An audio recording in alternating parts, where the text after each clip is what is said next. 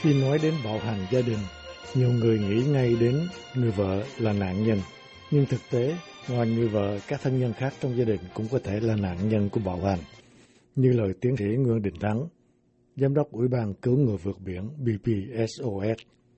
Bạo hành gia đình thì nó nó đủ mọi các cái dạng thái hết. Ờ, phần lớn là vợ, thái nữ là bị đàn áp. Nhưng mà cũng có những trường hợp số ít số nhỏ đó có khoảng vài ba phần trăm là người chồng bị. Và càng ngày tôi càng thấy cái tình trạng là những người cao niên tức là bố mẹ già đó còn một người thế đó hoặc là còn mẹ thường thường là còn mẹ thế đó thì cái người mẹ nó lại bị chính con cái của mình bạo hành đánh đập này kia xua đuổi đẩy ra khỏi nhà. Và cũng có một số trường hợp là con cái là bị bạo hành thậm chí là bị sách nhiễu về tình dục bởi người trong nhà người thân ở trong nhà người lớn. Thành ra những cái chuyện đó là những chuyện có thật nhưng mà người Việt của mình lại không để ý đến. Kể từ năm 1999, BPSOS đã mở những dịch vụ giúp các nạn nhân bạo hành gia đình. Và hiện đang có văn phòng lo việc này tại các thành phố Fulton, tiểu bang Virginia, Houston, tiểu bang Texas và Biloxi, tiểu bang Mississippi. Tiến sĩ Thắng nói, vì truyền thống văn hóa Việt Nam hay vì xấu hổ, nhiều nạn nhân bạo hành gia đình phải cắn răng chịu đựng, không muốn được giúp đỡ. Một cái khó khăn cho những cái nạn nhân là họ rất xấu hổ bởi vì cái cái truyền thống văn hóa của mình vẫn xem như là cái chuyện nó chấp nhận được. Và người phụ nữ người vợ chẳng hạn nếu bị chồng đánh đập thì có nghĩa là người vợ có cái vấn đề gì đó mất hạnh kiểm này kia ra chồng phải xử trị nhiều khi chính nạn nhân than với lại bố mẹ hoặc anh chị em thì lại được khuyên rằng thôi chấp nhận đi thôi con phải thay đổi đi về sống cho làm sao mà chiều được chồng chứ không bị đuổi ra khỏi nhà hoặc phải bỏ chồng thì là hổ thẹn. Ngoài lý do truyền thống văn hóa vừa kể, một lý do nữa rất phổ biến có liên hệ đến tình trạng di trú của các nạn nhân, tiến sĩ Thắng giải thích. Dạ, nhiều người là nạn nhân bạo hành thường là những người vợ mà lấy chồng ở Mỹ, ở Việt Nam, được đưa qua Mỹ, rồi không có ngôn ngữ, rồi cái quy chế mà di trú của mình lại tùy thuộc vào người chồng. Và nhiều khi ra đi thì hoàn toàn là không biết tìm sinh kế ở đâu và sợ mất con hoặc là bị đuổi ra khỏi nước Mỹ thì không bao giờ thấy mặt con được nữa và họ lại rất là sợ hãi họ không hiểu rằng luật pháp Hoa Kỳ bảo vệ những chuyện đó tức là nếu mà người chồng mà không tiếp tục bảo trợ cho mình thì tự mình bảo trợ được cho mình nếu như mình là nạn nhân của sự bạo hành gia đình. Cô Michelle Trần, điều hợp viên phòng chống bạo hành gia đình thuộc văn phòng BPSOS tại Houston, Texas cho biết, để giúp các nạn nhân bạo hành mạnh dạn tìm sự giúp đỡ của luật pháp, Cách hay nhất là thông qua truyền thông đại chúng. Cô nói. Văn phòng ở Houston có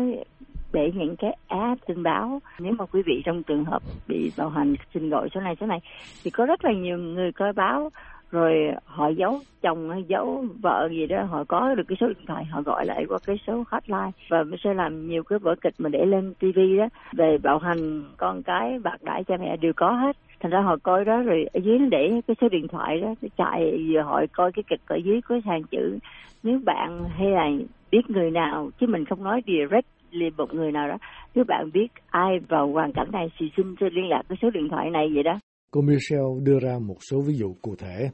Thường thường nếu họ bị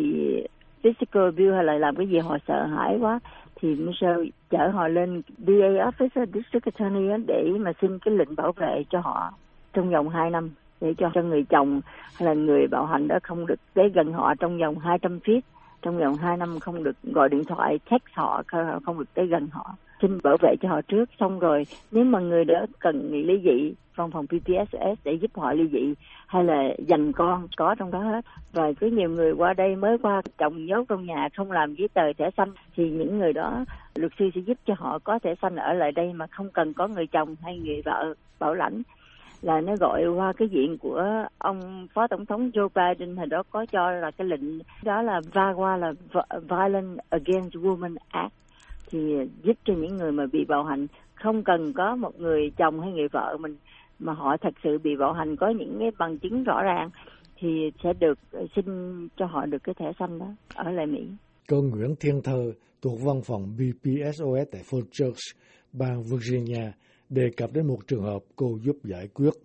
Ở Virginia này thì có một cái case là tôi thấy là nó quan trọng là bởi vì ờ, đông con quá, người phụ nữ tới năm đứa con, không có muốn sống chung nữa thì tôi giới thiệu cái case đó đi qua Houston, Texas. Tại vì có người bác của cổ ở bên Houston, Texas ờ, muốn ờ, nếu mà cổ quyết định không sống chung thì ổng sẽ mua vé cho à, mấy mẹ con đi qua bển sống với ổng thì tôi liên lạc với cái Texas thì cái văn phòng của PPSOS kiếm được cái chỗ housing cho cổ à, người ta đồng ý thì khi mà đón cổ qua bển thì ở nhà người bác công đêm thì sáng hôm sau đã vào được cái housing đó rồi cái housing đó cũng cho mấy mẹ con ăn ở rồi kiếm trường học cho nó rồi kiếm chỗ cho cổ đi làm này kia. Tuy nhiên, theo như luật sư Sandon Cường Phan ở Houston, thì có những trường hợp người bị bạo hành tố cáo không đúng sự thật, gây tác hại nghiêm trọng cho phía bên kia. Đôi khi có những cái sự nó rất là vô tình mà nó lại biến thành một những cái vụ truy tố hình sự rất là nghiêm trọng. Và đôi khi nó có những cái vụ mà rất là oan ức mà nó hại gia đình người ta cả mấy chục năm sau bởi vì cái sự thiếu hiểu biết về luật pháp và cái giá trị xã hội của xã hội Hoa Kỳ dòng chánh thành ra người Việt Nam mình hay bị vướng vào những cái vụ đó rất là thường xuyên. Và đôi khi nó ảnh hưởng đến những cái người mà rất là thành công ngoài xã hội nhưng mà khi mà chuyện gia đình của họ xảy ra thì họ bị sự tổn thất rất là nặng. Và cái hệ thống ở đây nó rất là nghiêm nó trừng phạt rất là nặng. Và nó không cần biết là tội hay là không có tội. Luật sư Salon Cường Phan giải thích thêm. Người bình thường mình nghĩ rằng là phải chứng minh là có tội đó thì mới là có tội. Nhưng mà khi mà anh bị dính vào những cái vụ bạo hành đó phần lớn dư luận xã hội tự động sẽ nghĩ rằng là anh là có tội rồi. Thành ra vô phúc cho những ai mà bị vu khống dựa trên những sự nói láo mà bị dính vô một cái mà bị bắt một cái là coi như đã phải trả cái giá rất là nặng. Thì từ từ nếu mà họ chứng minh được bằng chứng và họ có luật sư giỏi thì họ cũng thoát được. Nhưng mà cái sự tổn thất lớn về đời sống gia đình, vợ chồng không còn tin tưởng lẫn nhau, đến đến ly dị. Một người có thể đang đi làm bác sĩ mà có thể bị mất bằng, mất luôn cái mức lương ba bốn trăm ngàn đô la một năm, trở thành thất nghiệp với kinh nghiệm biện hộ cho những trường hợp bạo hành gia đình, luật sư Sandon Cường nói không phải tất cả các vụ bạo hành đều là sự thật, cũng có nhiều trường hợp gian dối. Phụ nữ mà khi mà họ giận lên đôi khi họ cứ nghĩ đến là họ gọi cảnh sát để mà dạy cho chồng mình một cái bài học hay là gọi cảnh sát để mà kêu ảnh đi ra khỏi nhà đi bởi vì giận lúc đó không muốn chồng gặp mình nhưng mà đôi khi cảnh sát nó đến đôi khi cảnh sát họ nói rằng là chị gọi đến rồi bắt mình nếu chị không có nói đúng thì một bên sẽ bị bắt thế là nhiều khi có những cái lời nói dối hay là nói quá đáng nói quá sự thật lúc đầu. Bởi vì lúc đó người đó đang bị tức giận đang run đang sợ hãi chỉ muốn dạy cho người kia một bài học. Nhưng mà khi mà họ chứng kiến được là họ phải chịu trách nhiệm cho lời nói của họ thì đôi khi họ phải nói láo là lỡ nói láo thì nói láo luôn. Thành ra có rất là nhiều trường hợp mà uh, dựa trên kinh nghiệm cá nhân của mình thì mình thấy là có rất là nhiều người đàn ông Việt Nam họ bị dính trong cái hệ thống luật pháp và họ phải trả cái giá rất là nặng về đời sống gia đình là phải bị cách ly bị cái án lệnh bảo vệ. À, khi mà bị bắt á cảnh sát họ không có cách à, họ không có điều tra rõ ràng đâu. Tại vì một ngày họ nhận cả chục cả trăm cú gọi và họ không thể phân biệt được vụ nào là thật vụ nào là giả. Vụ nào là sẽ có người bị đánh thật sự và vụ nào chỉ là những cái lời vu khống. Thành ra đôi khi mà ba vợ chồng mà hay va chạm với nhau mà gọi mà họ thấy họ đến mà họ thấy một người phụ nữ nước mắt đầm đìa là tự động họ bắt cái người đàn ông cho dù không hề có thương tích gì trên người phụ nữ đó và đôi khi thương tích cũng do cái người đó tự tạo ra nhưng tự vả vô mặt chính mình hay là tự tạo làm cái vết đỏ trên mặt để mà vu khống cho người kia. Một cuộc nghiên cứu được tiến hành trong hai năm 1981-1982 tại thành phố Minneapolis, tiểu bang Minnesota do ông Lawrence W. Sherman chỉ đạo cho thấy việc cảnh sát bắt giữ những thủ phạm bạo hành gia đình là biện pháp hữu hiệu nhất giúp giảm bớt các vụ bạo hành. Tuy nhiên, cùng với việc bảo vệ các nạn nhân, cảnh sát cũng phải đảm bảo là quyền của những người bạo hành không bị vi phạm.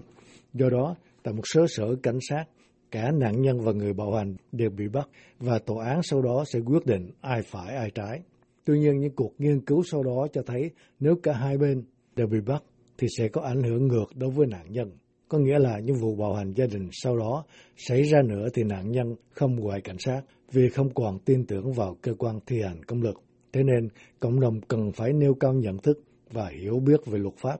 để giúp các nạn nhân bạo hành gia đình và ngăn ngừa cũng như giảm bớt những trường hợp bạo hành gia đình.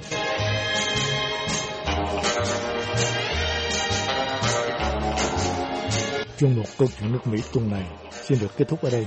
Hà Vũ xin hẹn gặp lại quý khán giả cũng vào giờ này tuần tới.